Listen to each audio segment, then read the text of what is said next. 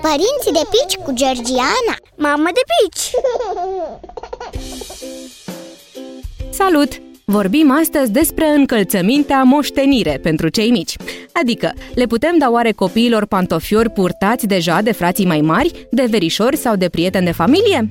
Eu am devenit subit curioasă legat de acest subiect după ce am primit vreo câteva perechi de încălțăminte de la alți copii pentru fetița mea. N-am îndrăznit să le refuz, dar nici n-am apucat să o încalț pe cea mică. Nu de alta, dar încă nu a început să meargă singură și să aibă nevoie de ghetuțe.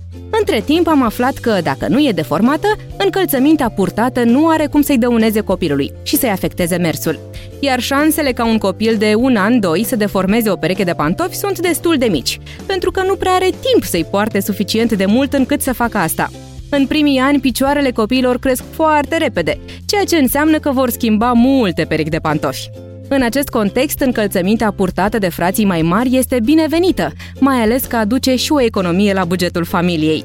Ține cont însă că cea mai potrivită încălțăminte pentru copii, mai ales atunci când sunt la primilor pași, este cea cu talpă flexibilă, ușor de îndoit, confecționată din materiale naturale. Pe scurt, îl poți încălța fără probleme pe piticul tău cu încălțăminte purtată deja de alți copii.